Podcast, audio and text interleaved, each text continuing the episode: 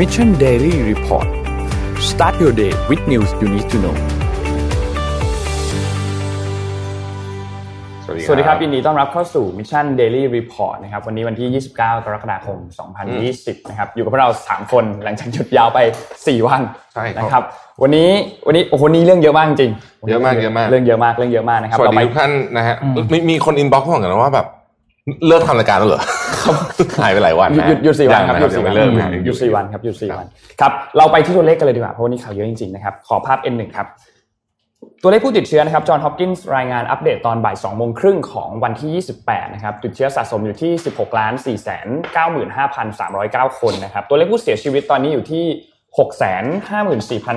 654,327 คน แล้วก็ตัวเลขผู้ที่รักษาหายแล้วเนี่ยอยู่ที่9ล้าน5 9,929 คนนะครับเราไปดูตัวเลขในไทยกันบ้างครับ ตัวเลขในไทยนะครับเมื่อวานนี้สบครายงานพบผู้ติดเชื้อเพิ่มเติม 2 คนนะครับซึ่งเป็นผู้ที่อยู่ในสเตทควอรันทีนะครับนั่นเท่ากับว่าไทยไม่พบผู้ติดเชื้อภายในประเทศ 64 วันติดกันแล้วนะครับอืมซึ่งตอนนี้เนี่ยเท่ากับว่ามีผู้ติดเชื้อสะสม 3,297 คนนะครับผู้เสียชีวิตยังคงอยู่ที่ 58 คนยังไม่เพิ่มนะครับผู้เสียชีวิตนี่อยู่ที่ 58 คนมันนานมากแล้วนะใช่ถือว่าเป็นสัญญาณที่ค่อนข้างดีมากนะครับเมื่อวานนี้ไม่มีคนรักษาหายเพิ่มเติมนะครับนั่นเท่ากับว่ามี 128 คนที่ รักษาตัวอยู่ที่โรงพยาบาลนะครับรายใหม่ 2 รายเนี่ยที่มาเมื่อวานนี้เนี่ยนะครับมาจากสหรัฐอเมริกานะครับมาถึงไทยในวันที่ 22 กรกฎาคมนะครับแล้วก็มีการเข้าอยู่ในสเตจควอนตีนตรวจตรวจพบเชื้อนะครับแต่ว่า 2 รายนี้เนี่ยมี 1 รายนะครับที่มีอาการก็คือเจ็บคอไอ แล้วก็หายใจลำบากนะครับทีนี้ตอนนี้เนี่ยสถานการณ์ทั่วโลกก็ดูเหมือนยังยังไม่ค่อยดีเท่าไหร่นะอืมยังยังยังค่อนข้างแย่อยู่นะครับเดี๋ยวให้พี่แท็บอัปเดต stat ก่อนนะครับครับเอ่อ stat วันนี้ครับ เริ่มต้นด้วย เอ่อจะให้ดูการเปลี่ยนแปลงนะสิบปีนะฮะของโทรศัพท์มือถือ นี่คือไซส์คือปริมาณจำนวนเครื่องนะฮะปี 2010 เนี่ยนะฮะคนที่ยึดครองตลาดเยอะที่สุดตอนนั้นเนี่ยก็คือ Android ไม่ใช่ต้องบอกว่า a เตอร์สิว่าคือระบบอื่นนะครับโนเกียอะไรพวกนี้ยังยังอยู่นะฮะแล้วก็ BlackBerry เป็นยังยังถือเรียกว่ามีส่วนแบ่งการตลาดค่อนข้างเยอะนะฮะน่าสนใจนะ BlackBerry นี่เป็นมือถือที่ผมชอบมากนะฮะยุคนั้นเนี่ยก็จะต้อง แลก BB พินแลกพินใช่ไหมกันอ่าแลกอืมพินกันเนาะแล้วก็เป็นมือถือที่พิมพ์ถนัดมากพิมพ์เร็วมากกว่าพิมพ์พิมพ์เร็วกว่าไอโฟนเยอะเลยเพราะว่ามันมันปุ่มจิ้มันโดนเป็นขึ้นมาปุ่มมันจำได้นะฮะแต่ว่าปัจจุบันนี้เนี่ยก็จะเห็นว่าตลาดเอ่อเหลือแค่สองเจ้าใหญ่เท่านั้นนะก็คือ Android กับ iOS นะฮะครับเอ่ออันนี้น่าน่าสนใจตรงที่เอ่อมันจะเกิดค่ายที่สามขึ้นมาหรือเปล่าหากมีการแบ่งอื มเอ่อมีสงครามระหว่างจีนกับสหรัฐยังดำเนินต่อไปนะครับ เพราะว่าอาจจะเขาอาจจะไม่ใช่ Android นะอืม iOS ไม่ต้องพูดถึงนะฮะอืมอันภาพถัดไปนะครับ เป็นเรื่องของ App Spending นะฮะก็คืออันเนี้ยคือ Google Google Play กับกับ App Store รวมกันนะครับ มันเพิ่มขึ้นเยอะมากเลยนะสองหมื่นล้านอะปีเดียว ก็จะเห็นว่าตอนนี้เนี่ยธุรกิจแอปเนี่ยเอ่อเหมือนเหมือนจะกลับมาค่อนข้างจะเฟื่องฟูทีเดียวนะฮะ อาจจะเป็นเพราะคนอยู่บ้านเยอะด้วยนะฮะภาพถัดไปนะครับ App Store เนี่ยอันนี้เป็นถัดไปอีกหนึ่งภาพนะฮะนี่นี่เป็นมูลค่านะฮะของตลาดเฉพาะใน Apple Store นะครับเยอะเยอะมากนะฮะที่ผมพูดนี่ว่าที่วันนี้เอาเรื่องของ Apple Android มาเพราะว่าเตรียมต้อนรับ Apple Store สาขาใหม่ที่เซ็นทรัลอ่านะฮะอืมอ่าเห็นเปิดสัปดาห์นี้ป่ะผยชมเข้าใจว่าเปิดสัปดาห์นี้ใช่เปิดสัปดาห์นี้นะฮะภาพถัดไปนะครับตอนนี้เนี่ยธุรกิจของ Apple เนี่ยนะครับเป็น service คือไอ้พวกตระกูลจ่ายเงินนู่นนี่เนี่ย เยอะแล้วนะ เยอะละห้าสิบล้านเหรียญนะครับ ขายของประมาณสองแสนล้านนะก็ประมาณเกือบเกือบจะหนึ่งในสี่ละนะฮะภาพถัดไปนะครับเอ่อ digital wallet นะฮะ digital wallet Apple Pay เนี่ยคนไทยไม่ได้ใช้นะแต่ว่าจริงๆแล้วที่ต่างประเทศเนี่ยคนใช้เยอะแล้วนะครับคาดการณ์ว่าในปีนี้เนี่ยนะฮะจะมีคนใช้ถึง 227 ล้านคนนะครับเทียบกับ Google Play กับ Samsung Pay นะฮะอะภาพถัดไปนะครับ อันนี้เป็นสถานการณ์ล่าสุดจากสหรัฐอเมริกานะครับ คาดการณ์ว่าเอ่อจะมีคนประมาณ 20%นะของที่เช่าทำอะไรอยู่เนี่ยนะฮะเช่าบ้านเช่านู่นเช่านี่เนี่ยที่อาจจะถูกไล่ออกจากที่อยู่นะครับอันนี้เป็นปัญหาใหญ่ปัญหาหนึ่งที่สหรัฐอเมริกากำลังจะเจอนะครับแล้วเดี๋ยวเราจะพูดลงในรายละเอียดด้วยว่าเขาประชุมอะไรกันที่สภาคองเกรสเกี่ยวกับเรื่องนี้นะครับ ภาพสุดท้ายนะฮะ อืมอันนี้เขาไปถามคนอเมริกันมาบอกว่า คุณคิดว่าคุณจะมีเงินจ่ายค่าเช่าเดือนหน้าหรือเปล่าเนี่ย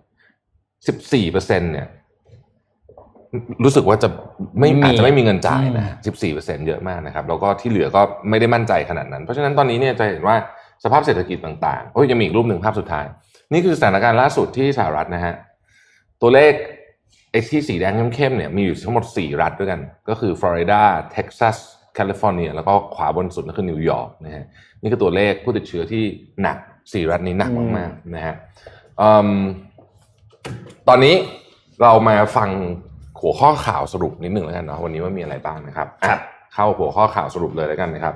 ข่าวแรกเลยนะฮะต้องบอกว่าเป็นข่าวใหญ่เดี๋ยวนนท์อาจจะมี detail ชวนคุยได้เลยครับต่อนะฮะโรเบิร์ตโอไบรอันนะฮะอ๋อ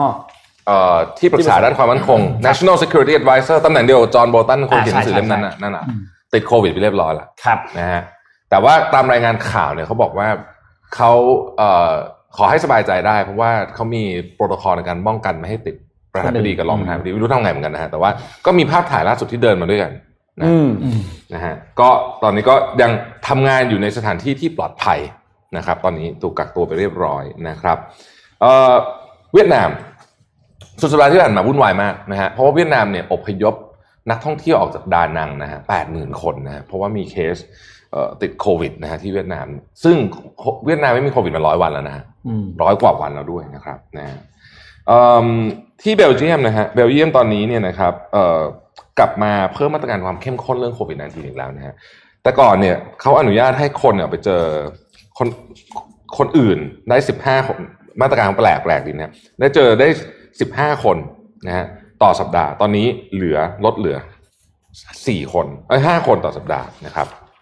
เป็นเวลา 1 เดือนต่อจากนี้นะครับ Google ออกมาประกาศว่าจะขยายเวลาทำงานจากที่บ้านเนี่ยนะฮะไปจนถึง summer คือประมาณช่วงเนี้ยของปีหน้าเลยนะฮะสำหรับ work from home นะฮะเพราะว่าตอนนี้เนี่ยเอ่อสำนักงานของ Google ในสหรัฐอเมริกาก็อยู่ในพื้นที่ที่เสี่ยงเยอะมากนะครับ IMF เพิ่งให้กู้เงินฉุกเฉินนะครับ กับ แอฟริกาใต้นะครับอีก 4,300 ล้านเหรียญสหรัฐนะฮะเพราะว่าตอนนี้เนี่ยสถานการณ์ในแอฟริกาเนี่ยก็ยังรุนแรงอยู่นะครับอายการสูงสุดของแคลิฟอร์เนียนะฮะตอนนี้เริ่มที่จะทำการสอบสวนคดีที่เหล่าบรรดาคนที่ทำงานอยู่ใน warehouse ของ Amazon น่ะเขาฟ้องร้องเรื่อง condition ก่อนก่อนนั้นนี้เราจำได้ไหมมันมีอยู่ช่วงหนึงที่แบบ Amazon มันส่งของเยอะมากๆอะแล้วก็รู้สึกว่าการทำงานไม่ปลอดภัยนะฮะก็ตอนนี้อัยการสูงสุดของแคลิฟอร์เนียกำลังจะ เริ่มไต่สวนเรื่องนี้นะครับโมเดอร์นาครับโมเดอร์นาเมื่อวานนี้เนี่ยว่าสุดสัปดาห์ที่ผ่านมาเนี่ยหุ้นบวกไป 10 กว่าเปอร์เซ็นต์นะครับเพราะว่าจะมีการ test เอ่อกับคนถึง 30,000 คนเลยทีเดียว แล้วก็เป็นต้องบอกว่าเป็นความหวังหมู่บ้านเลยนะตอนนี้นะฮะใช่โมเดอร์นาตอนนี้เนี่ยเร็วที่สุดเขาคาดการณ์ว่าปลายปีนี้จะมีวัคซีนให้ใช้แล้วนะครับอ่านะฮะแล้วก็เอิ่มนายกรัฐมนตรีโมดีนะครับของอินเดียนะครับบอกว่าตอนนี้เนี่ยอินเดียจะพยายาม test ให้ได้นะฮะหนึ่งล้าน test ต่อวัน เพราะตอนนี้สถานการณ์ในอินเดียเนี่ยรุนแรงมากๆนะครับ แล้วก็ตอนนี้เนี่ยที่ test จากเดิมช่วงระบาดใหม่ๆ มีที่ test หนึ่งที่มี lab lab เดียวว่างั้นเถอะตอนนี้มีพันสามร้อยแลบแล้วนะครับ ก็เพิ่มขึ้นอย่างรวดเร็วนะครับแอสตราเซเนกานะครับเพิ่งเซ็นสัญญากับ Emergent Biosolution นะครับมูลค่า 174 ล้านเหรียญนะครับ เพื่อที่จะผลิตวัคซีนทันทีที่มี สูตรออกมานะครับ WHO นะครับ Director ผู้อำนวยการ WHO บอกว่า ก็ออกมาบอกคล้ายๆเดิมอะบอกว่าตอนนี้ที่ไหนก็ตามที่มีมาตรการเข้มงเข้มข้น ก็จะเห็นว่ามันดีขึ้น ที่ไหนที่เริ่มผ่อนคลายก็จะเห็นว่ามันแย่ลง เพราะฉะนั้นเรายังอยู่ in the middle of the crisis นะครับ Japan Airlines ออออกมาประกาศผลประกอบการล่าสุดนะครับ ติดลบอยู่ที่ 1,100 ล้านเหรียญสหรัฐสำหรับควอเตอร์ สองนะฮะซึ่งถือว่าเป็น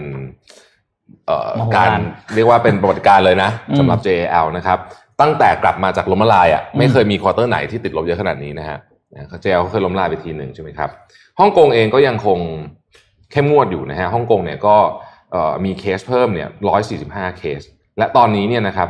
เอ่อฮ่องกงไม่อนุญาตให้ทานข้าวในร้านแล้วนะฮะตอนแรกให้ถึงอ่าหกโมงเย็นใช่ไหมอืมตอนนี้ไม่ให้แล้วเลยเลยนะครับ อินโดนีเซียนะฮะอินโดนีเซียมีเคสเพิ่ม 1,525 เคสนะฮะตอนนี้เคสเกิน 1 0 0 0 0แสนไปแล้วเป็นอีกหนึ่งประเทศที่เคสเกิน1 0 0 0 0แสนไปแล้ว อินโดนีเซียเนี่ยก็เป็นอีกประเทศหนึ่งที่ที่ติดเชื้อค่อนข้างจะดุเดือดเหมือนกันนะครับแล้วก็เพิ่มขึ้นในอัตราเร่งที่ค่อนข้างสูงในช่วงสัปดาห์ที่ผ่านมานะครับมิ t ซูบิชิมอเตอร์สนะครับล่าสุดประกาศผลประกอบการนะฮะคือญี่ปุ่นเขาหมดเอ่อปีเดือนเมษมีนาใช่ไหมครับอ่านะฮะล่าล่าสุดประกาศผลประกอบการเนี่ยเอ่อ ขาดทุนไป 3,400 ล้านเหรียญสหรัฐนะฮะรัสเซียนะครับตอนนี้ดีขึ้นนิดหนึ่งนะครับ ตัวเลขเริ่มนิ่งนะฮะผู้ติดเชื้อล่าสุดเมื่อวานนี้ 5,635 คนนะครับ รวมกัน 80,000เอ่อ820,000 คนนะครับเอ่อ ANA นะครับประกาศลดจำนวนเที่ยวบินภายในประเทศญี่ปุ่นอีกหลังจากที่เคสของโควิดเนี่ยเริ่มกลับมาระบาดหนัก ที่โตเกียวและเมืองใหญ่ ๆ นะครับเวียดนามนะฮะอย่างที่บอกนะครับ เวียดนามเนี่ยไม่มีหนึ่งไม่มีผู้ติดเชื้อมันร้อยวัน แล้วอยู่ดีๆก็มาเกิดเรื่องที่ดานังขึ้นนะครับ ตอนนี้เนี่ยก็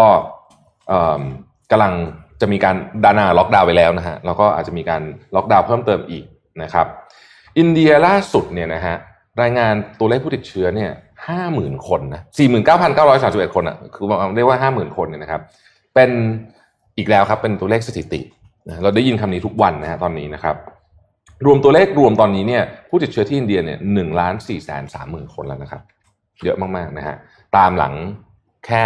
รู้สึกจะตามหลังแค่บราซิลกับสหรัฐเท่านั้นเองครับเป็นที่สามแล้วนะฮะเอ่อตัวเลขของ industrial profit ของจีนนะฮะดีดีขึ้นมา 2 เดือนติดต่อกันแล้วนะครับทำให้นักวิเคราะห์เนี่ยคาดการณ์ว่าการฟื้นตัวของจีนเนี่ยจะเร็วกว่าที่ที่ตอนแรกเราคาดการณ์กันไว้นะครับ ออสเตรเลียน่าเป็นห่วงมากนะฮะออสเตรเลียน่าเป็นห่วงมาก รัฐวิกตอเรียเนี่ยนะครับเมื่อวานนี้มีเอ่อตัวเลขผู้ติดเชื้อเพิ่มขึ้นถึง 532 คนเลยนะฮะอืมหนักมากนะครับ หนักมากนะครับเอิ่มเกาหลีใต้นะครับ ผู้ผลิตรถยนต์เกาหลีใต้เนี่ยเอ่อออกมาประกาศตัวเลขของการผลิตรถยนต์นะครับ ลดลง 20%นะครับ year on year ซึ่งถือเป็นการลดลงเยอะที่สุดตั้งแต่ปี 2009 ตอนที่มี hamburger crisis นะครับ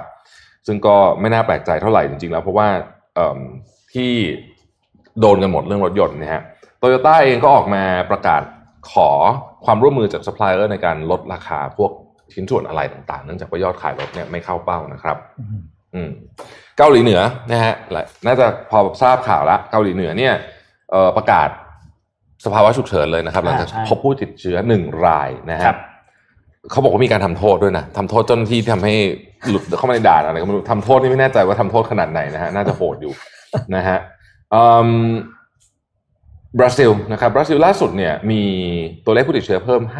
51,000 คนนะครับ แล้วก็ตอนนี้เนี่ยตัวเลขรวมอยู่ที่2ล้าน4แสนคนเข้าไปแล้วนะครับ โอ้โห แค่นี้ก็ครับดูเดือดนะอืมคือเดือดมากคือ เยอะมากจริง ๆ ผมผมจะชวนคุยเรื่องนี้ก่อนก่อนจะเข้าหน่วยข้อข่าววันก่อนไปฟังเรื่องหนี้อืมครับที่กำลังจะคือเราเลื่อนชำระหนี้ไปใช่ไหมมันมันหมดตุเริ่มเริ่มเริ่มจะหมดอ่าเริ่ไปมปลายตุลาเนี่ยนะนะฮะแล้วกลับมาชำระก้อนก้อนทั้งหมดที่หนี้ทั้งหมดอะที่ที่เราพูดถึงอะระบบเนยหนี้เนี่ยมาประมาณสักสิบหกล้านเศษๆแต่ว่าในนั้นเนี่ยมันมีอินเตอร์แบงค์คือการกู้ระหว่างธนาคารนะฮะซึ่งเราต้องไม่นับอืมแล้วไม่เกี่ยวนะต้องไม่นับ เอาออกไปสามล้านสามล้านล้านมันเหลือประมาณสิบสามล้านนิดๆ ในสิบสามล้านนิดๆเนี่ยหกล้านหกล้านล้านหกจุดแปดล้านล้าน คือประมาณเกือบครึ่งครึ่งหนึ่งอะอ่า คือกลุ่มที่ขอเลื่อนหนี้อยู่และกำลังจะครบกำหนดอืมนะครับเขากลัวกันมากเลยว่ามันจะเกิดระเบิดเวลาขึ้นหรือเปล่าเออคือไม่ใช่ทุกคนจะคืนไม่ได้หรอกนะ มันก็ต้องมีคนคืนได้อยู่แล้วใช่ไหมอืมแต่ว่ามันก็จะมีคนที่คืนไม่ได้ด้วยนะครับ อะนี่ก็เป็น เรื่องที่ต้องติดตามกันต่อไปต้องติดตามต้องติดตามสัปสุดสัปดาห์ที่ผ่านมาในวงการเขาเรียกว่าคนออกกำลังกายนะครับ ไม่น่ามีอะไรน่าตกใจเท่ากับข่าวของการมิน ใช่ ที่โดนแฮ็กข้อมูลนะครับ แล้วก็โดนผมใช้คำว่าเรียกค่าไถ่แล้วกันนะในค่าถ่ายเขาเรียกค่าไถ่นะครับ ก็คือสิบล้านเหรียญนะครับ ซึ่งตอนนี้เนี่ยการมินก็ยังแก้ไม่ได้นะ แล้วก็ BBC รายงานว่ากำลังเจรจาอยู่กับทางทางเขาเรียกว่าโจรเรียกค่าไถ่คนเนี้ยค่อยค่อยค่อยกลับมาทีละนิดเออข้อมูลค่อยๆกลับมาทีละนิดเออแต่ของผมยังไม่มา อืมนะครับเขาอืมค่อยๆฝึกคนที่เข้าใจเลยนะ คนที่วิ่งมาแล้วสะสมพวก ข้อมูลอะไรมาเนี่ยนะครับ แต่ว่าในสำนักข่าวไม่ว่าจะเป็น Forbes หรือ BBC ก็ออกมาให้ความเห็นเลยนะครับ ว่านี่คือเขาบอกหายนะทางข้อมูลเลยนะ เพราะว่ามันเป็นข้อมูลส่วนส่วนตัวของเรามากแล้วก็มันบอกถึงโลเคชันอะไรทุกอย่างนะครับ ก็ได้แต่หวังว่าการมินจะแก้เรื่องนี้ได้ด้วยดีนะครับอะผมมีข่าวสั้นๆแล้วกัน เริ่มก่อนที่ ที่อังกฤษนะครับ เมื่อวานนี้อ่าคุณบริสจอนสันนะครับ ก็ออกมาแล้วก็รัฐบาลอังกฤษเนี่ย ขอภาพ P ที่เป็นหน้าท่านท่านบริสนะครับ ออกมาแถลงแคมเปญใหญ่อันหนึ่งครับ ต้องต้องย้อนกลับไปจำได้ว่า แกเคยเข้า ICU จำได้ไหม P ที่แกเป็นโควิด อะอ่านะใช่ครับ อ่า แล้วแกก็คงไปอ่านเอิดอะไรเนี่ยนะ แล้วก็คุยกับหมอ แล้วก็มีผลวิจัยหลายอันยืนยันว่าคนที่เป็นเบาหวานเนี่ยครับอืมมีโอกาสที่จะติดโควิด มากกว่าคนปกติอืม เพราะฉะนั้นเนี่ยพอแกกลับมาจาก ICU ใช่ไหมแกก็ไปคิดแคมเปญมาแล้วก็ออกมาแคมเปญอ่าเขาเรียกว่าประกาศแคมเปญหนึ่งเลยครับ ชื่อแคมเปญว่า Better Health อืมเป็นแคมเปญของประเทศเลยนะครับ ที่จะรณรงค์ให้ประชากรอังกฤษ มีสุขภาพที่ดีขึ้นนะครับเขาบอกแค่คำสัมภาษณ์เขาบอกว่า I was too fat เขาขึ้นด้วยประโยคนี้เลยนะบอกเขาบอกเขาเด็กตัวเองเขาอ้วนไปมากแล้วเขาพยายามจะลดน้ำหนักมาหลายครั้งแล้วแล้วไม่สำเร็จสักทีเขาเลยบอกว่าถึงเวลาแล้วที่รัฐบาลอังกฤษเนี่ยจะเริ่มต้น นโยบายในการปกป้องสุขภาพของประชาชนอย่างจริงจังโดยนะครับ แบนโฆษณาทีวีและออนไลน์ ที่เกี่ยวกับจังก์ฟู้ดทั้งหมดหลังสามทุ่ม เอ้ยก่อนสามทุ่มนะครับอือฮึคือตั้งแต่ก่อนสามทุ่มคุณโฆษณาไม่ได้เลย เที่ยงคืนถึงสามทุ่มนะครับ เพื่อไม่ให้คนเนี่ยอยากซื้อทานนะแล้วก็ระงงับนะครับโปรแกรม buy one get one free ทุกประเภทอืมที่เกี่ยวกับอาหารจังก์ฟู้ด ที่เป็นอะไรที่เป็นทำให้เราอยากซื้อมากขึ้นนะเนาะแล้วก็บังคับให้มีการแสดงค่าแคลอรี่เมนูเอ่อบนเมนูอาหารด้วยนะครับอืมเขาบอกว่าการลดน้ำหนักเป็นสิ่งที่ยากมากสำหรับผมแล้วก็คนอังกฤษทุกคน เพราะฉะนั้นสิ่งเดียวที่รัฐบาลทำได้ก็คือจะต้องใช้มาตรการที่เข้มงวดกับผู้ประกอบการ โดยสถิติแล้วคนอาจจะไม่รู้นะครับว่า ยกเว้นแค่มัลตาประเทศเดียวนะ อังกฤษเนี่ยคือประประเทศที่ประชากรผู้ใหญ่เนี่ยนะครับ มีอัตราน้ำหนักเรียกโอเวอร์เวทอืมมากที่สุดอืมนะครับเขาบอกเป็นรองแค่มัลตาประเทศเดียวซึ่งประเทศนั้นเขาไม่ทำอะไรเขาเป็นเกาะประมาณเขาก็เดินไปเดินมาแบบ enjoy life มากนะครับเขาบอกว่าแคมเปญเนี้ยคาดหวังว่าจะเกิดผลอย่างเรียกว่าจริงจังเกี่ยวกับการบริโภคโดยเฉพาะจังฟู้ดในสหรัฐอาณาจักร ครับขอเสริมพี่ปิ๊กนิดนึงอืมคือ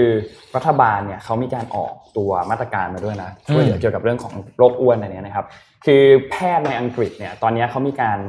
สั่งให้คนไข้เนี่ยที่ที่ที่เป็นโรคอ้วนเนี่ยนะครับ ขี่จักรยานเป็นส่วนหนึ่งของการรักษาแทนการสั่งยาอืมให้บังคับให้ออกกำลังกายออกกำลังกายนะครับ หลังจากที่มีงานวิจัยของสำนักสาธารณสุขอังกฤษนะครับ หรือว่า Public Health England นะครับพบว่าการที่มีน้ำหนักเกินหรือว่าเป็นโรคอ้วนเนี่ยเสี่ยง ป่วยเป็นโควิด -19 มากกว่าคนปกตินะครับอืมนอกจากนี้เนี่ยรัฐบาลยังมีการ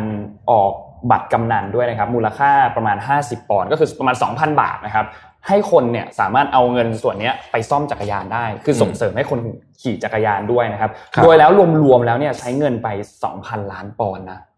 อืม กับการกับโครงการอันนี้นะครับ รัฐบาลบอกว่า 8%ของคนไข้โควิด -19 เนี่ย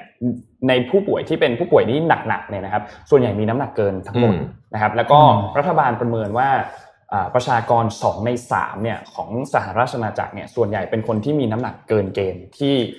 มากกว่าสุขภาพดีอะเกินเกณฑ์สุขภาพดีนะครับ แล้วก็เว็บไซต์เองก็บอกมีเว็บไซต์ของรัฐบาลเองก็บอกว่าจะมีการสร้างทางจักรยานเพิ่มเติมขึ้นมาหลายพันไมล์เพื่อที่จะอ่า มาสนับสนุนกับโครงการนี้ของรัฐบาลด้วยนะครับ อันนี้เป็นเสริมจากพี่ปิ๊กนิดนึงอืมคือจริงๆพอคนน้ำหนักไม่เกินแล้วอะมันก็ไปลดภาระทางสาธารณสุขเยอะมากอ่าใช่เพราะว่าโรคที่เกิดจาก เนี่ย น้ำหนักเกินเป็นเรื่องที่ต้องบอกว่าเป็นปัญหาใหญ่ของโลกเลยนะครับใช่ไหมครับชื่อโครงการเขาน่ารักนะชื่อโครงการเขา fix your bike นะอืมอืมเป็นชื่อโครงการน่ารัก แล้วก็จะเริ่มเปิด จะเริ่มจ่ายบัตรกำนันเนี่ยในเดือนหน้านะครับ โดยที่ตอนนี้เนี่ย เปิดให้ลงทะเบียนทางเว็บไซต์แล้วนะครับสำหรับครับที่สหราชอาณาจักรนะครับอะโอเคนนท์เมื่อวานนี้มีข่าวใหญ่นะฮะที่ครับมาเลเซียอ๋อนะครับอะเดี๋ยวนนท์เสริมไม่อ่านให้ไม่ได้เลย คือครับข่าวนี้เนี่ยเป็นคดี 1MDB นะครับ 1MDB เนี่ยคือ One Malaysia Development Berhad นะครับเป็นกองทุนของมาเลเซียเดี๋ยวนนท์เล่าย้อนความให้ฟังนิดหนึ่งคือกองทุนอันนี้เนี่ยมันเคยเป็นประเด็นในบ้านเราด้วย จริงๆมันเกี่ยวข้องกับไทยด้วยนะครับใช่ตอนนั้น คือเราเริ่มนนบรีฟสั้นๆ คร่าวๆให้ฟังนะครับก็คือประวัติของกองทุนนี้เนี่ยถูกก่อตั้งขึ้นในปี 2008 นะครับโดยอดีตนายกรัฐมนตรีก็คือคุณนาจิบราซักเนี่ยแหละนะครับโดยตอนนั้นเนี่ยที่เขาก่อตั้งเนี่ยเขายังไม่ได้เป็นนายกนะเขาเป็นรองนายกอยู่ของมาเลเซียนะครับกองทุนนี้เนี่ยจริงๆ หลาย ๆ ประเทศมีกองทุนนี้หมด เพราะว่ามันเป็นกองทุนความมั่งคั่งแห่งชาตินะครับหรือว่า sovereign wealth fund นะครับก็คือนำเงินของประเทศเนี่ย ไปลงทุนสร้างความมั่งคั่งให้กับประเทศนะครับตามจุดประสงค์ของกองทุนก็คือดันเศรษฐกิจของประเทศให้มันเติบโตใช่ไหมครับทีนี้ในปี 2009 เนี่ย นายนาจิบราซักเนี่ยเขาก็ขึ้นเป็นนายกรัฐมนตรีใช่ไหมครับ แล้วก็แน่นอนว่าจากการผลักดันของมหาเทโมฮัมหมัด ซึ่งมหาเทโมฮัมหมัดเนี่ยเขาเป็นนายกมานานมากอืมเป็นนายกนานมากจริงๆนะครับ ตอนนั้นเขาก็กำลังจะวางมือแล้วนะครับ แล้วก็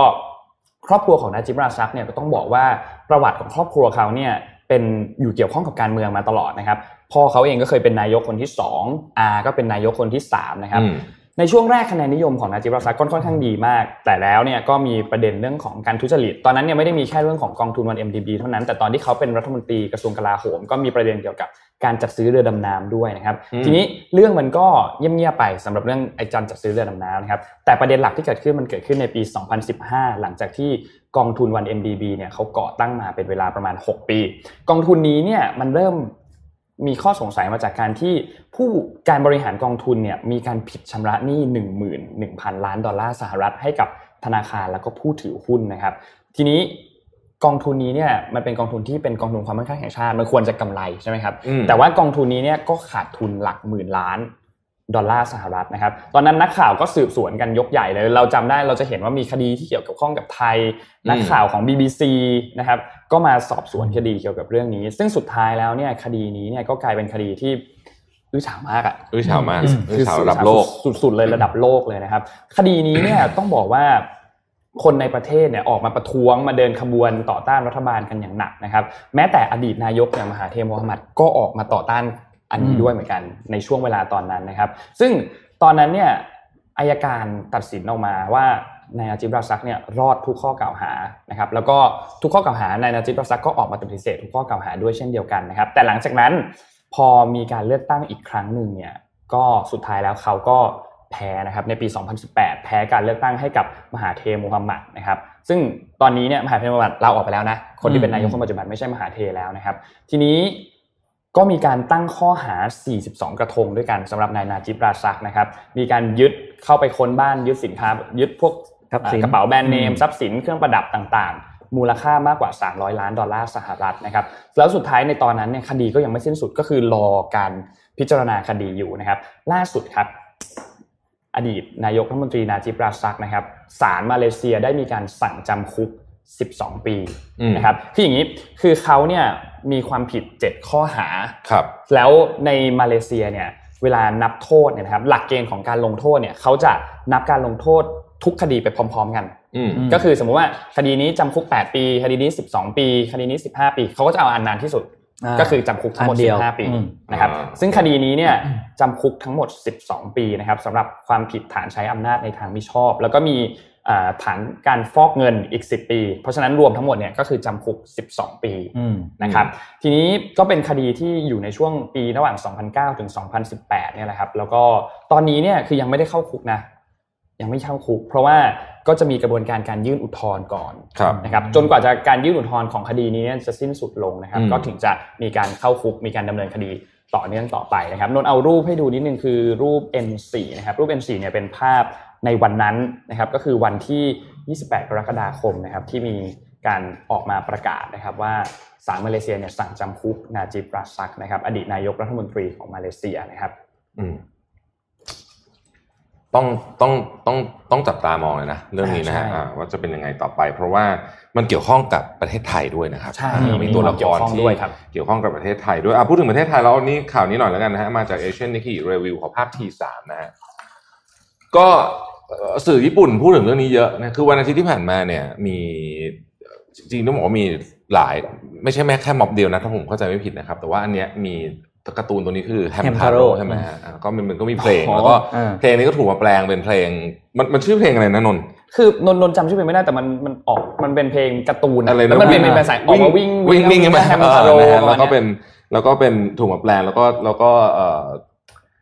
นักข่าวญี่ปุ่นน่ะเขาก็เขียนไว้ถ้าเกิดว่ามันเกิดการเปลี่ยนแปลงทางในประวัติศาสตร์เนี่ยแฮมทาโร่นี่จะถูกบันทึกเป็นเหมือนเลมิเซราบล์หรือเปล่าเป็นเป็นเพลงแบบเป็นการเปลี่ยนแปลงหรือเปล่านะครับอืมผมยกเรื่องนี้ประเด็นนี้ขึ้นมาก็เพราะว่าอยากจะเล่าอย่างนี้ก่อนว่าตอนนี้เนี่ยวันนี้นะครับสิ่งที่คนจับตามองมากที่สุด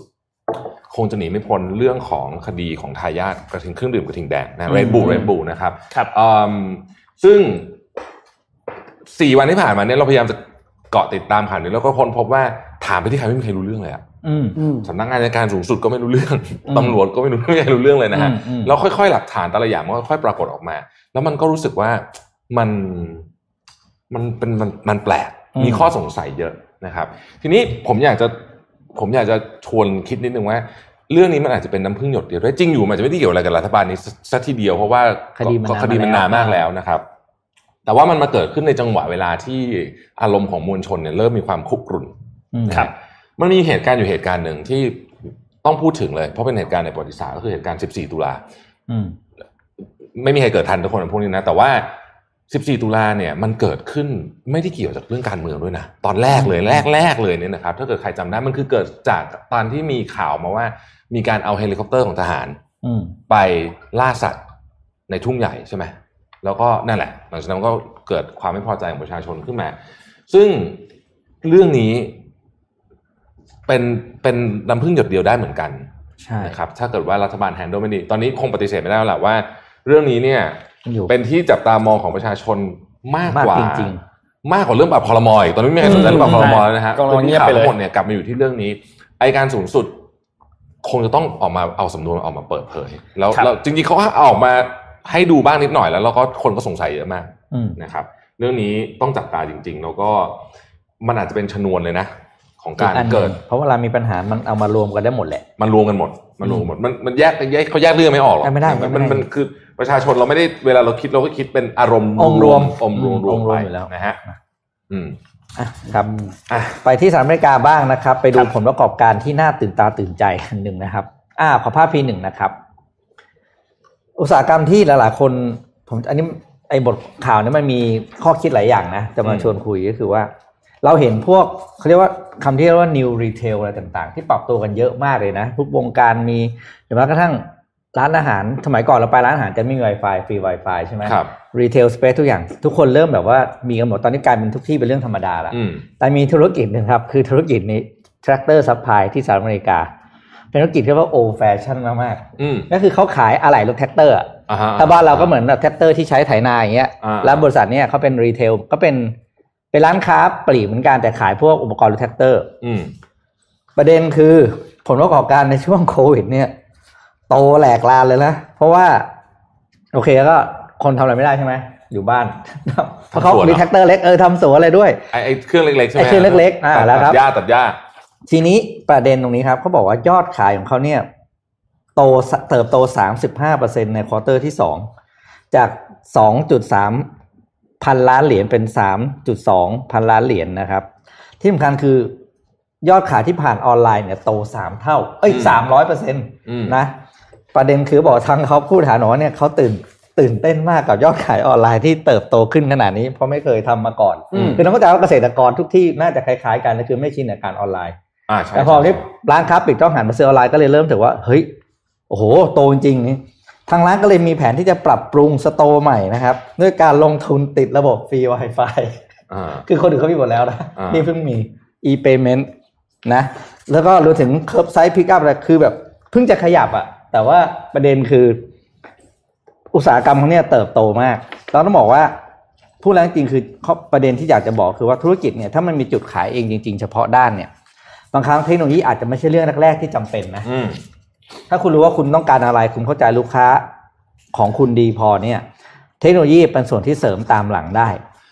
ซีโอเนี่ยบอกเลยนะโอ้โหจะมาลงทุนเดบิวต์กำลังจะเดบิวต์โมบายแอปในเดือนจูนนี้แล้วคนชาวบ้านก็ไปถึงไหนแล้วอะคิดดูดิอืม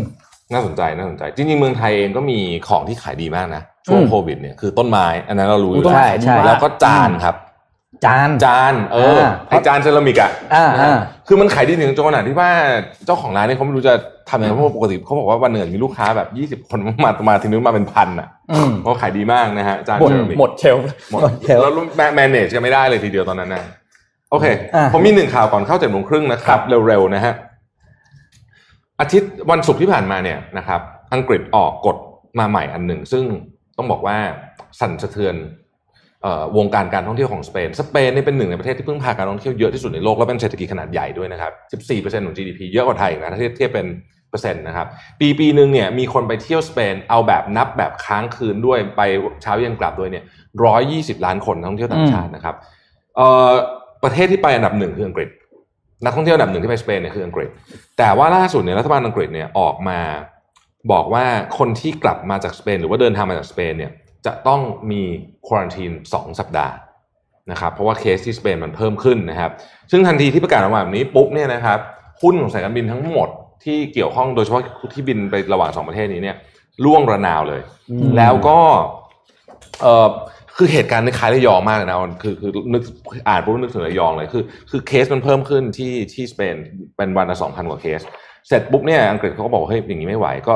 ก็ให้ต้องควอนติน14 วัน แน่นอนครับ โรงแรมที่ตอนแรกเนี่ย จองกันไว้ 70%แล้วนะบางโรงแรมเนี่ยกลับมาเหลือศูนย์เลยนะครับโอ้โหเอ่อเขาไปสัมภาษณ์เจ้าของโรงแรมบอกว่านักท่องเที่ยวเนี่ยอย่างไอ้แถบทางใต้ของสเปนที่มันเป็นเอ่อชายหาดชายทะเลเนี่ยนะครับ นักท่องเที่ยวของของแถบนั้นเนี่ยมาจากอังกฤษ 85-90%เอืมพราะฉะนั้นเมื่อมีกฎนี้ออกมาก็คือแทบจะเรียกว่าเหมือนกับไปเบรกธุรกิจท่องเที่ยวของสเปนเลยนะครับ สเปนเองก็ ต้องบอกว่าหนักหนาสาหัสอยู่แล้ว เพราะว่าไตรมาสที่สองเนี่ยตัวเลข GDP ติดลบไป 17เปอร์เซ็นต์นะอืมฮะแล้วก็กะว่าจะฟื้นในไตรมาสที่สามจากการท่องเที่ยวนะฮะตอนนี้ก็ดูแล้วสงสงสัยจะเหนื่อยมากๆอะเข้าเจ็ดโมงครึ่งอะดีกว่าเจ็ดโมงครึ่งนะครับ วันนี้พี่ปิ๊กวันนี้มาเล่าเรื่องเจ็บโมงครึ่งให้ฟัง คุยคุยคุยนิดนึงก่อน เวลาเมื่อก่อนเราไปทำงานอะอืมสมัยเราทำงานเป็นเป็นพนักงานอะตอนเข้าไปอะ เราโดนสอนงานไง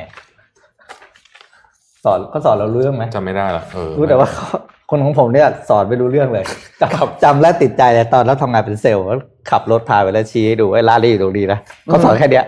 คือบอกทางแล้วก็ที่เหลือไปคุยเอาเองอะวันนี้ก็จะชวนคุยเรื่องการสอนงานนะครับ บทความวันนี้เอามาจาก Inc. นะครับ โดยเควินดอมนะครับ เป็นหนึ่งใน 500 entrepreneur นะครับ แล้วก็บทความนี้ชื่อว่า how to teach anything to anyone เราจะสอนงานคน อย่างไรนะครับ อันนี้เป็นทิปในการที่เราจะเอาไปใช้สอนอะไรก็ได้ให้กับใครก็ได้นะครับเอาข้อต่อไปครับบอกแน่นอนว่าในชีวิตเราเนี่ยเราไม่สามารถทำทุกอย่างเองหมดได้ด้วยตัวเองอ่าเพราะฉะนั้นเราจึงจำเป็นจะต้องสอนคนอื่นให้ทำงานแทนเราได้นะครับ ซึ่งมันเป็นโลกของการทำงานนะ คือเราต้องทำงานได้และถ่ายทอดงานของเราให้คนอื่นได้เหมือนกันนะครับ ภาพต่อไปครับเขามีหลักการอยู่ห้าข้อครับ อย่างแรกก็คืออ่า set a clear curriculum ก็คือ วางหลักสูตรการสอนให้ดีนะครับ แล้วต้องมี mindset กับผู้เรียนว่าเราอยากจะสอนคุณด้วยความเต็มใจนะอืมนะครับ โดยการสอนงานคนเนี่ยจะให้ดีเนี่ยมันจะต้องเริ่มต้นจากการเราจะต้องวางโครงก่อนว่า เราจะสอนอะไรเขา แล้วแต่ละเรื่องที่จะสอนผู้ฟังจะได้อะไรอืมแล้วเอาไปใช้งานอย่างไร เรื่องตรงนี้ต้องเคลียร์ก่อนนะครับ ไม่ฉะนั้นเนี่ยคนเรียนจะไม่รู้เรื่องเลยว่าไอ้ที่กำลังนั่งฟังอยู่เนี่ย ฟังไปเพื่ออะไรแล้วจะถูกเอาไปใช้อะไร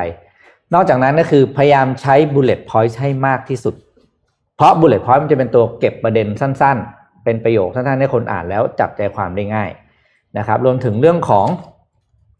ให้เราเป็นคนสอนเราต้องคาดการณ์ล่วงหน้าได้นะครับ ว่าเรื่องเนี้ยแต่ละเรื่องที่เราจะพูดเนี่ย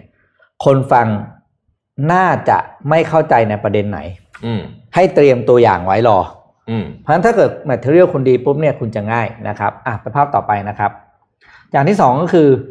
ทำให้ตัวเนื้อหาของคุณเนี่ยมีความหมาย และเข้าใจง่ายก็ประโยคสีชมพูเขาบอกว่า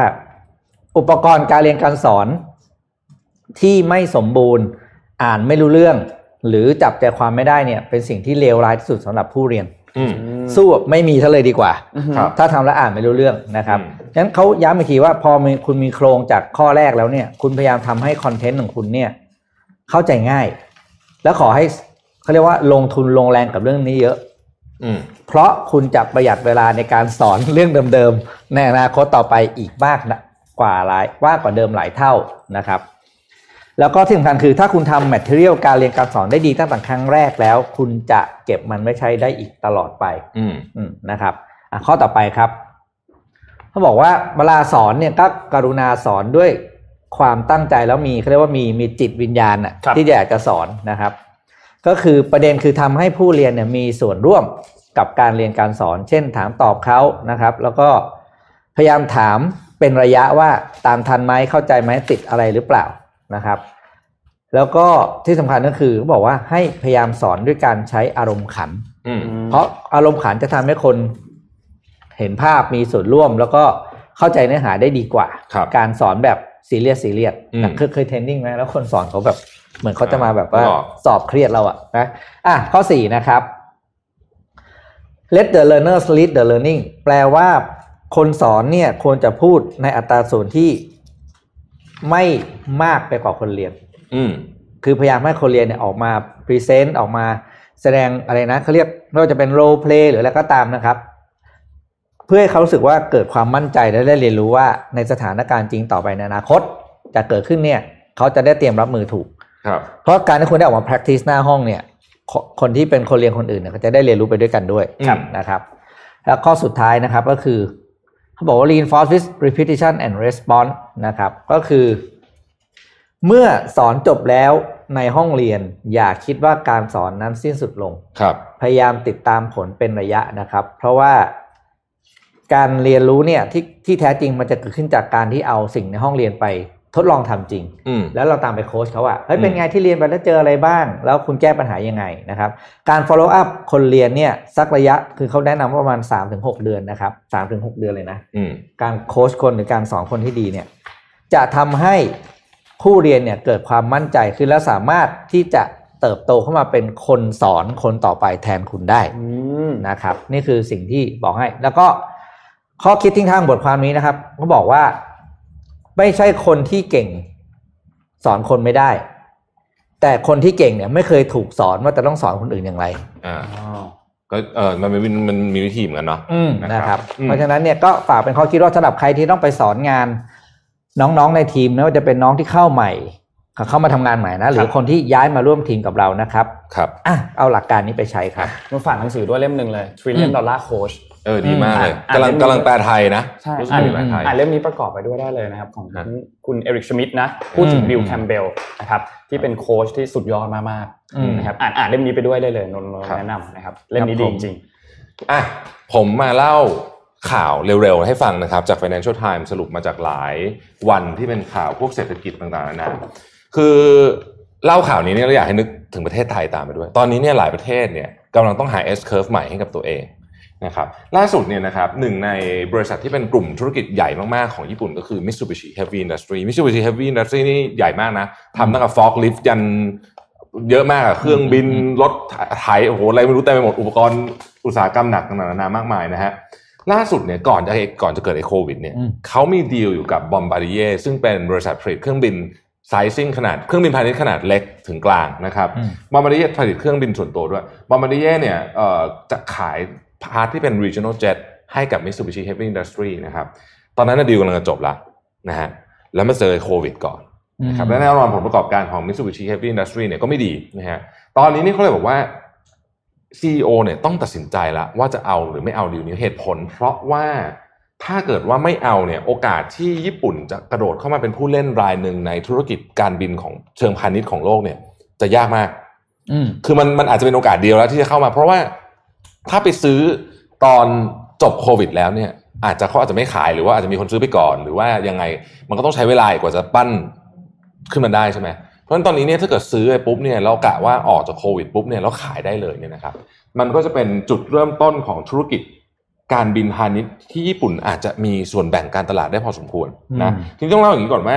เอ่อ คือคือเครื่องบินพาณิชย์ขนาดใหญ่เนี่ยมีสองเจ้าเท่านั้นที่ทำได้ก็คือ Airbus กับ Boeing อันนี้เป็นเครื่องบินพาณิชย์ที่ต้องเรียกเป็นขนาดเล็กคือต่ำร้อยต่ำกว่า 100 ที่นั่งนะครับ เทียบกันก็เป็น Airbus A 2 2 0 2 2 0นะไม่ใช่2 3 3 2 0 2 2 0เนี่ยเป็นเมืองไทยผมไม่เคยนั่งอะแต่มันเป็นลำเล็กๆ แถวมันจะเป็น 2 กับ 3 อย่างเงี้ยนะที่นั่งข้างในแล้วก็จะบินระยะสั้นหน่อย Mitsubishi Heavy Industry เนี่ยมีรุ่น M90 นะครับที่สามารถที่จะไปเทียบเคียงกับพวกนี้ได้ ประเด็นมันน่าสนใจอยู่นี้ว่า ก่อนหน้านี้เนี่ยเขาไม่กล้าเหมือนกันที่จะซื้อเหตุผล เพราะว่า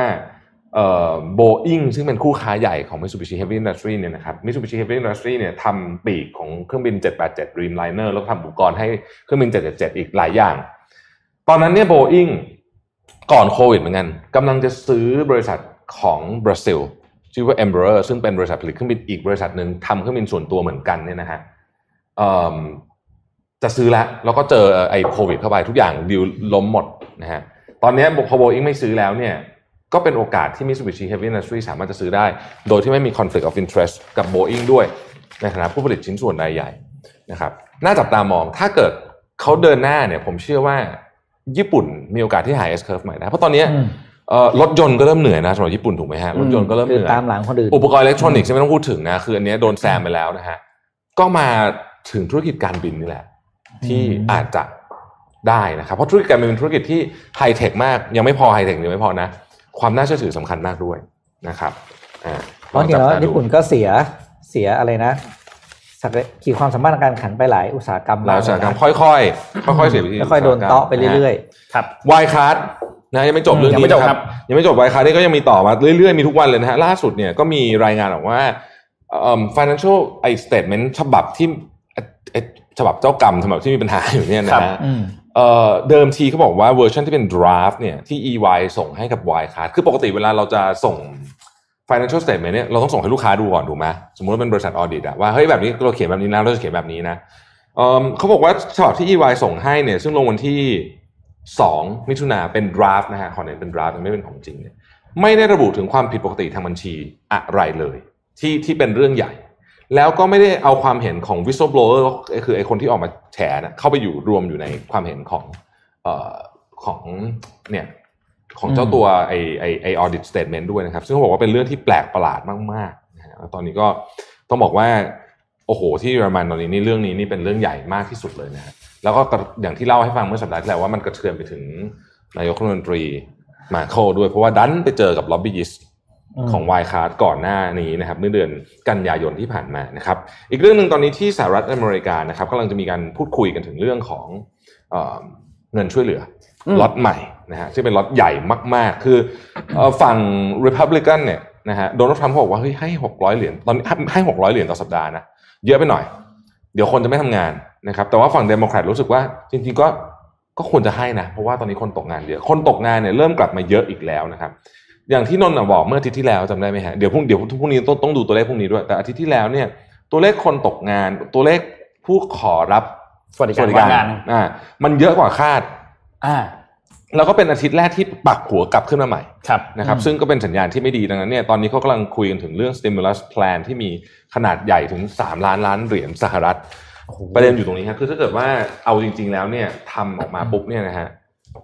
หนี้ของสหรัฐอเมริกาเนี่ยจะเยอะมาก แล้วมันก็จะไปกระอาจจะกระทบกับดอลลาร์หรือเปล่า น่าสนใจไปมากกว่านั้นก็คือ อันนี้เกี่ยวข้องกับเรื่องราคาทองที่ไปทำจุดนิวไฮครับนะฮะเมื่อเมื่อวานนี้ใช่ไหมใช่ครับหนึ่งพันเก้าร้อยเท่าไหร่หกสิบเจ็ดถ้าจำไม่ผิดนะครับ ก็ทองคำที่บ้านเราเกือบสามหมื่นนะฮะใช่คนร้านร้านทองคือคักมากๆคนไปขายทองไปซื้อเกือทอบงสามหมื่นเทียบใช่ไปหดเมื่อวานเมื่อวานราคาทองสองหมื่นเก้าพันแปดร้อยบาท ใช่อีกสองร้อยเองอะใช่นะฮะอะ ผมมีอันนี้ให้ดูก่อนจะเข้าไปเรื่องของ อยากจะจะพูดว่าเป็นอยากจะเล่ายาวๆเรื่องอินเดียให้ฟังหนึ่งว่าตอนที่อินเดียเป็นไงบ้างนะครับขอภาพทีสองขึ้นมาหน่อยนะฮะคือมันมีมันมีบทความอันหนึ่งในนิตยสาร Science ซึ่งเขียนโดยนักวิทยาศาสตร์ นักเศรษฐศาสตร์ แล้วก็นักระบาดวิทยาเนี่ยบอกว่า โลกมนุษย์เนี่ยสามารถที่จะป้องกันโรคระบาดแบบเนี้ยแบบไอโควิด เนี่ยนะ ได้นะ มีโอกาสป้องกันได้ โดยใช้เงินเพียงแค่2%ของมูลค่าความเสียหายที่เกิดขึ้นจากโควิดครั้งนี้เขาประมาณการกันว่าถึงวันนี้เนี่ยมูลค่าความเสียหายของโควิดครั้งนี้เนี่ยอยู่ที่ประมาณ 11.5 ล้านล้านเหรียญสหรัฐนะฮะอะเดี๋ยวไม่จบนะ นี่คือถึงวันนี้นะครับ แต่ถ้าเกิดคุณใช้เงินเพียง 260,000ล้านเหรียญสหรัฐคุณจะป้องกันโรคระบาดแบบนี้ได้ ป้องกันยังไงรู้ไหมป้องกันโดยที่ไม่ให้เกิดสิ่งที่เรียกว่า deforestation คือไม่ให้ไม่ให้คนเขายุ่งกับป่า ราะทันทีเราไปยุ่งกับป่าปุ๊บเราเอาสัตว์เลี้ยงเราไปทำฟาร์มอยู่ใกล้ๆป่าไปถางป่าอะไรอย่างเงี้ย มันติดจากสัตว์ป่า อาจจะติดสู่สัตว์เลี้ยงก่อน สัตว์เลี้ยงเช่นหมูหรืออะไรอย่างเงี้ยนะอืมไก่แล้วมาติดสู่คน อันนั้นอันที่หนึ่งอันที่สองก็คือต้องแบนการขายสัตว์ป่าทั้งหมด ซึ่งตอนนี้ในจีนเขาเริ่มทำแล้วนะฮะเขาเริ่มไม่อนุญาตให้ขายสัตว์ป่าแล้วนะครับ แล้วก็ไม่ใช่เฉพาะที่ซื้อมากินนะ รวมไปถึงพวกที่เป็นสัตว์ป่าสวยงามด้วยอื มมันจะมีพวกชอบเลี้ยงสัตว์สวยงามอืมเป็นสัตว์ป่านะฮะอืมอันเนี้ยเลิกหมด โดยทั้งหมดเนี่ยใช้เงินเขาคาดว่าถ้าเกิดทำกันทั้งโลกเลยเนี่ยนะจะใช้เงิน2 6 0 0 0 0ล้านเหรียญสหรัฐซึ่งเป็นแค่2%เท่านั้นเองของเงินที่ใช้ไปกับ การที่ที่เสียหายไปจากเสียหายโคไปวิดรอบนี้นะเพราะฉะนั้นต้องถ้าป้องกันแบบนี้ได้ เราก็จะมีโอกาสที่จะเกิดโรคระบาดแบบนี้น้อยนะครับอะถัดไป เอารูปทีหนึ่งฮะ เล่าอินเดียนะฮะทุกวันนี้เนี่ยอินเดียเอาวเล่าย้อนกลับไปแบบนี้ ทุกท่านจำได้ไหมครับว่า ปลายเดือนมิถุนายน วันที่คือ 24 มีนาคม อยู่ดีๆ ตอนนั้นอินเดียมีผู้ติดเชื้อ 550 คนเองนะ 550 คนเองนะครับ แต่นายกรัฐมนตรีโมดีเนี่ยซึ่งแกเป็นแบบบุคลิกแบบขึงขังแบบว่าใช่คือคือคนจะติดภาพแกแบบเฉียบขาดอืมอ่าสั่งล็อกดาวน์ใหญ่ที่สุดในโลก คือล็อกดาวน์คน 1,400 ล้านคนโดยให้เวลา 4 ชั่วโมงสี่ชั่วโมงแล้วบอกว่าห้ามออกจากบ้าน แล้วเราก็จำได้ใช่ไหมครับว่าทันทีนั้นก็คือคนคนวิ่งออกไปซื้อของไปไปสถานีรถไฟไปอะไรอย่างเงี้ยมันเพดิราะว่าสเ disaster มากอะคือมัน disaster มากๆคือคืออยู่ดีก็สั่งล็อกดาวน์แบบอืมแบบแบบไม่มีปีไม่มีขลุ่ยนะครับ แล้วก็มีคนไปที่เอ่อรถไฟเนี่ยสถานีรถไฟเนี่ยเพื่อจะกลับบ้านเพราะว่าคนที่อยู่ที่อินเดียเนี่ยนะครับที่ทำงานในเมืองเนี่ยนะฮะแล้วมาจากเมืองอื่นเนี่ยมีถึง 140 ล้านคนน่ะ คุณจะล็อกดาวน์เขาไม่มีรายได้ไงอืมล็อกดาวน์สามที่ไม่มีรายได้เขาก็ต้องกลับบ้านถูกไหมฮะมันก็เลยเกิด disaster ขึ้นมา จากวันนั้นเนี่ยนะครับผ่านไปจนถึงวันที่ 12 พฤษภาคม ตอนนั้นเนี่ยก็มีผู้ติดเชื้อเพิ่มขึ้นมาประมาณสัก 70,000 คน เป็น 70,000ก็ยังไม่เยอะนะฮะ ก็ประธานาธิบดีเออนายกรัฐมนตรีโมดีก็บอกว่าเฮ้ยไม่ไหวละต้องเปิดประเทศแล้วเราก็จะต้องอยู่กับโควิดไปให้ได้นะครับ ทุกวันนี้เนี่ยตัวเลขผู้ติดเชื้อเพิ่มขึ้นของโลกทั้งใบเนี่ยประมาณ 25,000 คน มาจากอินเดียเนี่ยประมาณ 18-20%เลยนะคือประมาณ 50,000 คนนะครับเขาก็เลยบอกว่าเหตุเหตุการณ์อันนี้ผมเอามาจาก Financial Times ครับเหตุการณ์ครั้งนี้เนี่ยมันเกิดขึ้นจากการตัดสินใจผิดพลาดของรัฐบาลในตอนแรก ปิดเมืองเร็วเกินไป โดยไม่มีอะไรรองรับ เพราะว่าเขาบอกเอ่อยกตัวอย่างประเทศจีน ตอนปิดเมืองจีนเนี่ยเขาปิดเป็นเมืองเขาไม่ปิดทั้งประเทศอืมแล้วเขาก็มีมาตรการหนึ่งอาทิตย์สองอาทิตย์ทำไงนะฮะในยุโรปเวลาเขาปิดเขาก็ปิดเป็นเป็น คือเขามีอะเขามีอืมเขามีมาตรการแต่อันเนี้ยปิดแบบไม่มีมาตรการอะไรเลยนะครับ ซึ่งทำให้เอิ่มสถานการณ์มันเลวร้ายลงไปอีกนะฮะแต่เชื่อไหมว่า แม้ว่าตอนนี้เนี่ยตัวเลขผู้ติดเชื้อในอินเดียเนี่ยมีละ 1.4 ล้านคนนะฮะล้าน1ล้าน4แสน3หมื่นคนเนี่ยนะครับรัฐมนตรีว่าการกระทรวงมหาดไทยผมโค้ดเลยนะฮะของอินเดียนะครับ ออกมาบอกว่า the whole world is witnessing how one of the most successful battle against COVID-19 is being fought here คือบอกว่าทั้งโลกเนี่ยกำลังดูอยู่ว่าอินเดียเนี่ยต่อสู้กับโควิด -19 ได้มีประสิทธิภาพอย่างนี้ได้อย่างไรนะฮะนี่คือตัวเลขติดเชื้อ 50,000 คนต่อวันนะอืมนี่คือนักคือนักการเมืองอะนะนักการเมืองจริงๆเราก็รู้สึกว่า โอ้โห มันแปลกประหลาดมากเขาก็เลยบอกว่าเอิ่มผู้ที่ให้ความเห็นเนี่ยนะครับเป็น Director ของ Harvard Global Health Institute คุณอาชิชจา บอกว่าเนี่ยคือเวลาบริหารการเมืองผิดพลาดเนี่ย มันผิดแล้วมันสร้างความรุนแรงได้เยอะมากนะครับ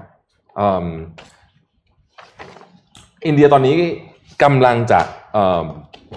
ต้องบอกว่ากำลังจะเจอ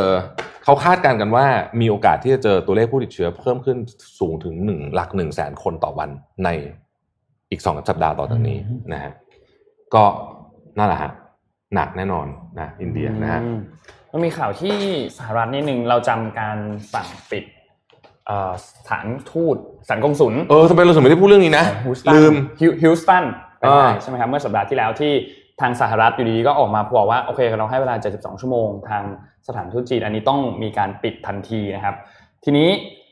อ่าทางจีนเนี่ยล่าสุดได้มีการตอบโต้ตัวเรื่องนี้แล้วนะครับ โดยทางจีนเนี่ย ก็ได้ตัดสินใจสั่งปิดสถานกงสุลใหญ่ของสหรัฐที่อยู่ในเมืองเฉิงตูด้วยครับนะครับ ในมณฑลเสฉวนนะครับ โดยอันนี้ในรอบนี้เนี่ยนะครับ คือต้องบอกว่า เป็นการตอบโต้ที่แบบตรงจุดเลยอะคือแบบว่าคุณทำแบบเดียวกัน ผมก็ทำแบบเดียวกันกับคุณอะอืมนะครับ ทีนี้ก็แบบเดียวกันเลยคือในวันที่ 27 ที่ผ่านมานะครับ ก็คือทางในวันที่ 26 ครับที่16กรกฎาคมที่ผ่านมาเนี่ย ก็มีรถบัสนะครับ ไปอ่า รับเจ้าหน้าที่ในสถานทูตเนี่ยออกมานะครับ แน่นอนมีประชาชนออกไปเยอะมากนะครับ มีโห่ร้องมีถ่ายรูป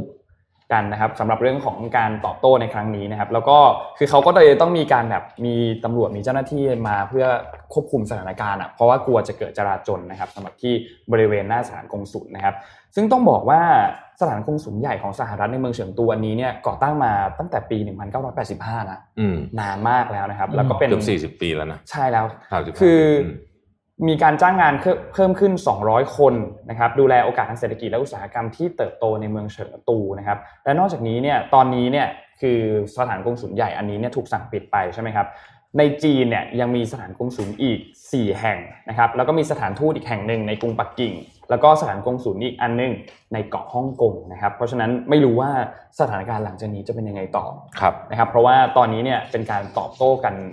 แบบหมัดต่อหมัดเลยอะใช่นะครับหนึ่งร้อยวันเท่านั้น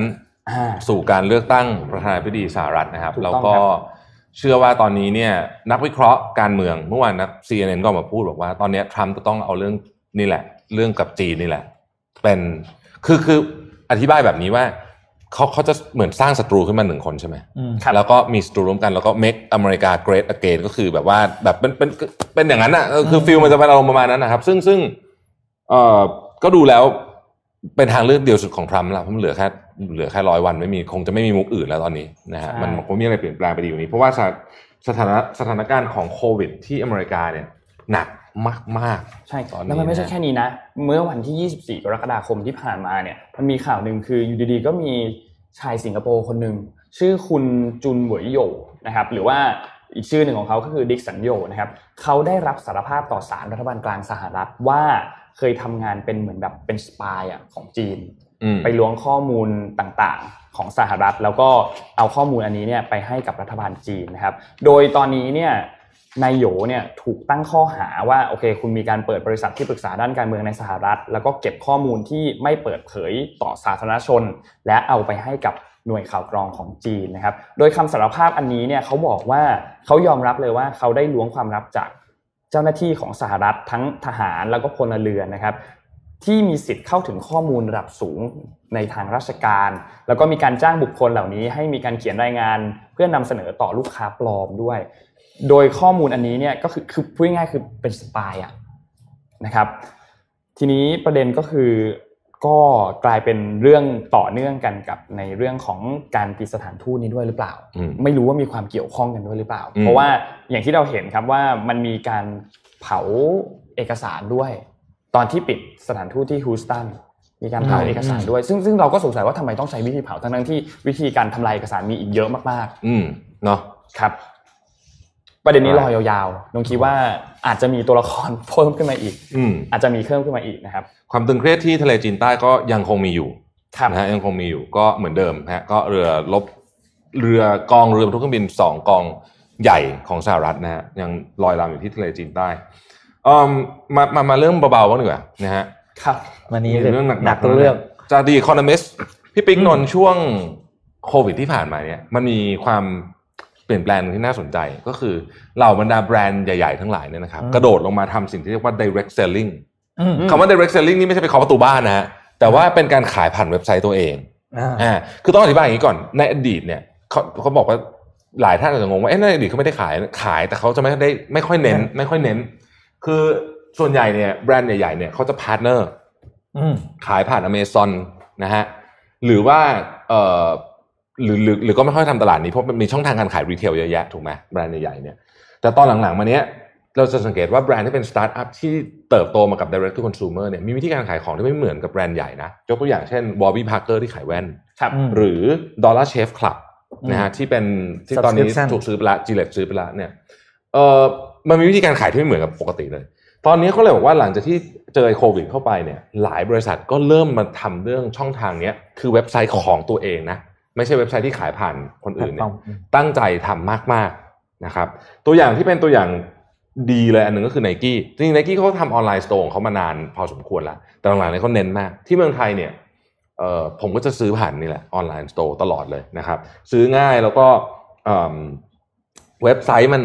user friendly อืมนะครับปัจจุบันนี้เนี่ยไนกี้เนี่ยนะครับคาดการณ์ว่าสิ้นปีนี้นะจบสิ้นปีนี้นะจะมียอดขายถึง 30%เลยนะจาก direct channel โอ้เยอะมากเยอะมาก ซึ่งตอนแรกเนี่ยเขากล่าวว่าจะได้ 30%เนี่ยต้องอีก 3-4 ปี แต่ตอนนี้เนื่องจากโควิดมา มันเลยไปเร่งนะฮะปฏิกิริยาเรื่องนี้ให้เร็วขึ้นลูลูเลมอนเนี่ยนะครับยอดขายอะตอนไนกี้ในช่วงโควิดยอดขายเพิ่ม 75%ลูลูเลมอนเพิ่ม 68%จากช่องทางเว็บไซต์ของตัวเองนะครับลูลูเลมอนเนี่ยยอดขายครึ่งหนึ่งคือประมาณ 350 ล้านเหรียญเนี่ยมาจากช่องทางของตัวเองเลยนะอืมเว็บไซต์นะฮะเพราะฉะนั้นเนี่ยเยอะมากนะเยอะมากมาก เหตุผลตอนนี้เนี่ยมันก็เลยทำให้บริษัทต่างๆ ที่เป็นบริษัทขนาดใหญ่เนี่ยนะครับ เช่น PepsiCo นะฮะ Heinz ไอซอสมะเขือเทศเนี่ยนะก็มีมีเว็บของตัวเองเหมือนกันนะครับ PepsiCo มีเว็บชื่อ Pantry Shop กับ Snacks ผมไม่เคยเข้าเหมือนกันต้องไปดูนะฮะ Heinz ก็มี AB InBev ที่ทำเบียร์สารพัดเกือบทุกยี่ห้อบนโลกใบนี้เนี่ยที่คุณกินเนี่ยเอ่อก็มีเว็บไซต์ของตัวเองเหมือนกัน เขาเล่าอย่างนี้ครับ ผมผมชอบอันนี้มากเลย คุณ คุณคนนี้เขาเป็นคุณคุณจิบูโทมัสเนี่ยนะฮะเขาเป็น PepsiCo Head of Global E-commerce เขาบอกว่าอย่างนี้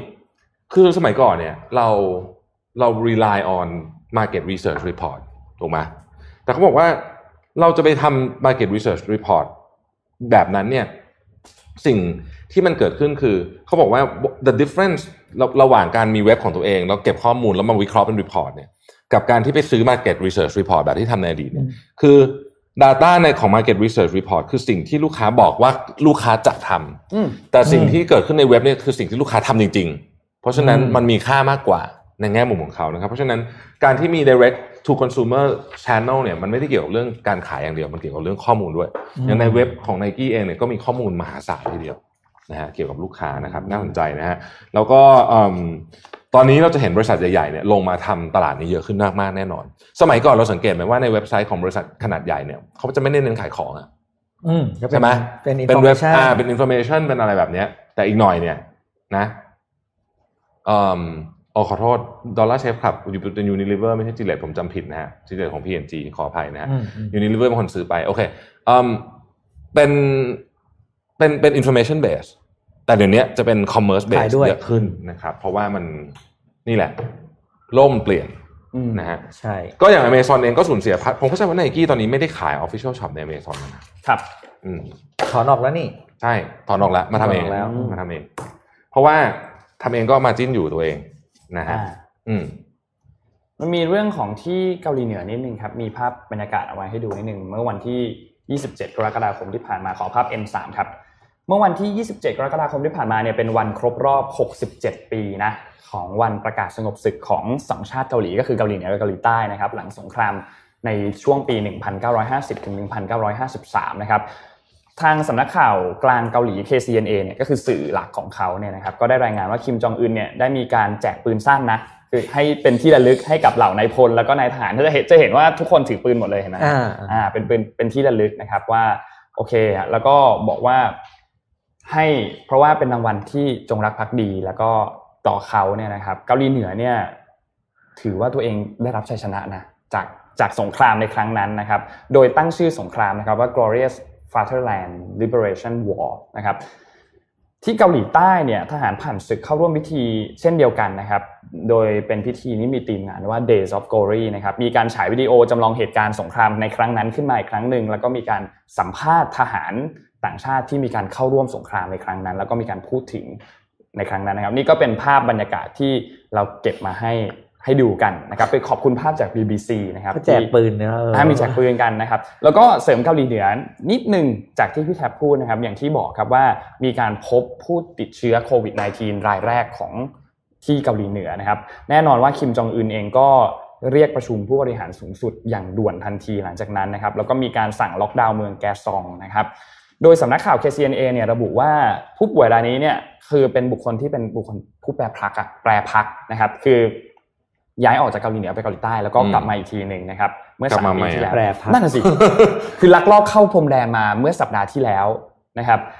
ก็เลยต้องมีการสั่งล็อกดาวน์ที่เมืองนั้นนะครับ โดยจริงๆเนี่ยต้องบอกว่าประชาคมโลกเองก็สงสัยอยู่แล้วนะ ว่าเอ๊ะทำไมที่เกาหลีเหนือเนี่ยไม่มีการยืนยันผู้ป่วยโควิด -19 เลยแม้แต่รายเดียวในช่วงเวลาก่อนหน้านี้นะครับ ซึ่งเป็นเรื่องที่หลาย ๆ คนก็คิดว่ามันไม่น่าจะเป็นไปได้อะนะครับอืมแต่ล่าสุดพบแล้วนะหนึ่งคนนะครับเพราะว่าลักลอบเข้าไปนะครับ ทีนี้ก็ต้องมาติดตามดูว่าจะมีการระบาดเพิ่มเติมอีกหรือเปล่าสำหรับที่เกาหลีเหนือนะครับ แต่ว่าถึงมีการระบาดเพิ่มเติมเราก็ไม่แน่ใจว่าสำนักข่าว KCNA จะรายงานข่าวให้เราทราบหรือเปล่าแค่ไหนด้วยเหมือนกันอ่า นะครับเพราะฉะนั้นเรื่องนี้ก็ต้องติดตามกันต่อไปปิ๊กมีนะครับปิดท้ายสักหน่อยท้ายนะฮะอะแจกหนังสือดีกว่า อะคนเขียนเขาฝากมาแจกผมว่า work มากเรื่องนี้นะครับสำหรับน้องคิดคำถามนะหนังสือเรื่องร้อยหนึ่ง content creator นะครับหนังสือเล่มนี้เป็นหนังสือที่เจ้าของเพจไปให้ถึงร้อยล้านอ่าเขาเขียนออกมานะครับ แล้วก็เขาก็ส่งมาให้ผมก็เลยเอามาแจกต่อนะครับ เป็นหนังสือที่แนะนำการทำคอนเทนต์ นะครับ ให้กับทุกคนว่าการทำคอนเทนต์เนี่ยมันมีวิธีการยังไงบ้าง มีครับที่มาที่ไปอะไรยังไงบ้างนะครับเป็นสิ่งที่โอเคเลยนะสำหรับสำหรับคนที่กำลังอยากจะหัดหรือผันตัวเองไปทำเรื่องคอนเทนต์นะครับ เพราะว่าคอนเทนต์เป็นสิ่งที่จำเป็นและทำให้เราสื่อสารกับคนอื่นได้อย่างมีประสิทธิภาพนะครับ ก็มีแจกให้หนึ่งเล่มนะครับแจกหนึ่งเล่มอะที่คำถามอะคำถามเอาง่ายๆเลยแล้วกัน วันนี้ครับเราพูดถึงคดีวัน MDB ใช่ไหมอืมของคุณนาจิบราซัก เอาครัง่ายบๆเลยวัน MDB เนี่ย ชื่อเต็มของมันคืออะไรอืมอ่าอะคนง่ายๆที่เอาคนที่เท่าไหร่ดี คนแรกเลยอะเอาคนแรกอะคนแรกคนแรกเอาคนนั่แรงกมองนะครบอคำตอบเลยเนี่ยชื่อเต็มของวัน MDB คืออะไรนะครับ พิมพ์มาเป็นตอบภาที่ษาอังกฤษ Facebook นะครับตอบที่ Facebook นะครับ เพราะว่าไม่งั้นแอดมินเราจะติดต่อ inbox กลับไปไม่ได้นะคใช่รับต่อไป YouTube ไม่ได้นะฮะตอบมาเลยนะครับ หนังสือ 101 Content Creator นะครับ เป็นของทุกคนนะครับอะวันนี้ก็ ครบถ้วนครบถ้วนนะวันนี้เราข่วข่าวเหลือด้วยอ่าเดี๋ยวเล่าเดี๋ยวให้ฟังต่อเดี๋ยวพพรุ่รุ่งงนี้นี้ได้ต่อเดี๋ยวพรุ่งนี้ต่อเดี๋ยวพรุ่งนี้ต่อนะครับนะครับอะก็วันมาเลเซียขอบคุณ Development อะไรนะใช่ไหมคุณนนท์เขาตอบมาเนี่ยคุณวันพิชใช่ไหมขออนุญาตอ่าอ่านถูกชื่ต้อองถูกต้องถูกต้องอ่าคุณพิชได้ชื่อไม่ต้องตอบแล้วที่เหลือไม่ต้องแล้วคุณพิชคุณพิชอ่า ได้แล้วโอเคเดี๋ยวเราจะให้โอแอเคดมินติดต่อกลับไปนะครับนะครับ วันนี้เราขอบคุณสปอนเซอร์นะครับขอบคุณ SC Asset นะครับโครงการ b i t n i c นะครับเป็นคอนโดใจกลางสุขุมวิทนะครับอยู่ห่างจาก BTS ทองหล่อแค่ 250 เมตรเท่านั้นนะครับราคาเริ่มต้นเนี่ย 11 ล้านบาทนะครับแล้วที่สำคัญคือเขามีพิเศษสำหรับแฟนรายการเราด้วยนะครับก็คือที่คนที่เข้าไปเยี่ยมชมโครงการ b i t n i c นะครับให้แจ้งกับพนักงานได้เลยว่าเป็นแฟนเพจ Mission to the Moon นะครับหรือว่าเป็นแฟนรายการ Mission Daily Report นะครับก็จะได้รับบัตรกำนันมูลค่า 500 บาทจากพนักงานขายที่โครงการนะครับแล้วก็ผู้ที่สนใจจองซื้อคอนโดเนี่ยจะได้รับเงิน cashback เพิ่ม 1%จากราคาขายด้วยนะครับ สามารถโทรติดต่อสอบถามข้อมูลเพิ่มเติมได้ที่เบอร์ 1749 นะครับ ทุกคนน่าจะจำเบอร์นี้กันได้ครับนะครับ ขอบคุณ s c s เสร็จมาก ๆ นะครับ ที่อยู่กับเราทุกเช้านะครับ แล้วก็เขามีหลายโครงการมากนะ อยากให้ลองติดต่อเขาดู แล้วก็ ใครสนใจก็ลองเข้าไปเยี่ยมชมดูได้นะครับ ขอบคุณมากๆครับครับ ก็วันนี้เราสามคนลาไปก่อนนะครับ พบกันใหม่วันพรุ่งนี้นะครับ สวัสดีครับ สวัสดีครับ Mission Daily Report